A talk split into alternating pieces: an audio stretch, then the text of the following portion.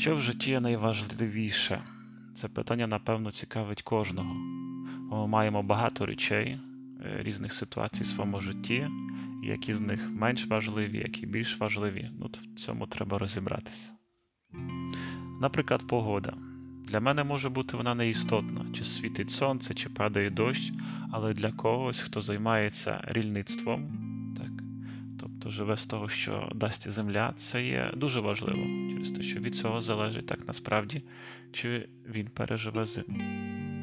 Або для мене, наприклад, може бути неважливо, хто вчора виграв футбол, але для когось, хто любить цей спорт, це також важливо. Буде дуже важливо навіть. Тобто ми бачимо з одної сторони, що також важливість речей е, вона залежить від того, хто на ці речі дивиться і з якої сторони, з якого пункту.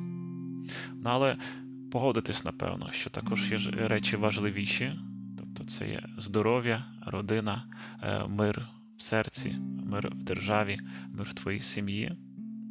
Але для нас, християн, і це не найважливіше через те, що нас повинно бути найважливіше, це те, що веде нас до спасіння, до вічного життя, тобто те, що веде нас до Бога.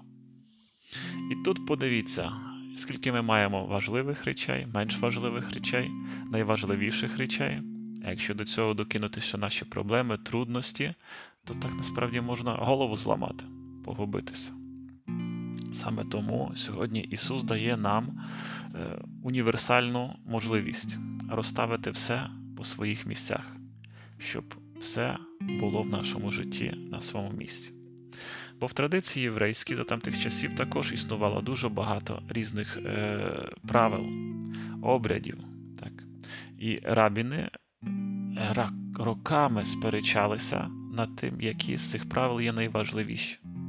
Саме тому, коли сьогодні цей Садицеуш задає питання до Ісуса, Він навіть не очікує на відповідь, яке правило є з них найважливіше. А Ісус дуже просто все розставляє по своїх місцях. Він говорить, що на першому місці в житті будь-якого християнина, того, хто живе, вірить в Бога, е, має бути саме Бог. Е, і його треба вчитися все своє життя, любити цілим своїм серцем, цілою своєю душею і всім своїм розумом. Ось де є центр всього. І тільки після цього йде любов до ближнього, до себе і до інших. Для чого саме в, такі, в такій послідовності? Бо людина не може любити ближнього, якщо цієї любові не навчиться від Бога.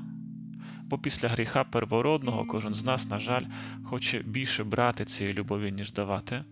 Для того цієї любові нам попросту бракує, вона швидко закінчується. Наприклад, скільки разів е, батьки з дітьми е, в таких ситуаціях щоденних видно, що їм бракує любові, коли треба по раз е, десятий дитині сказати, що вона сиділа тихо, бо перешкоджає.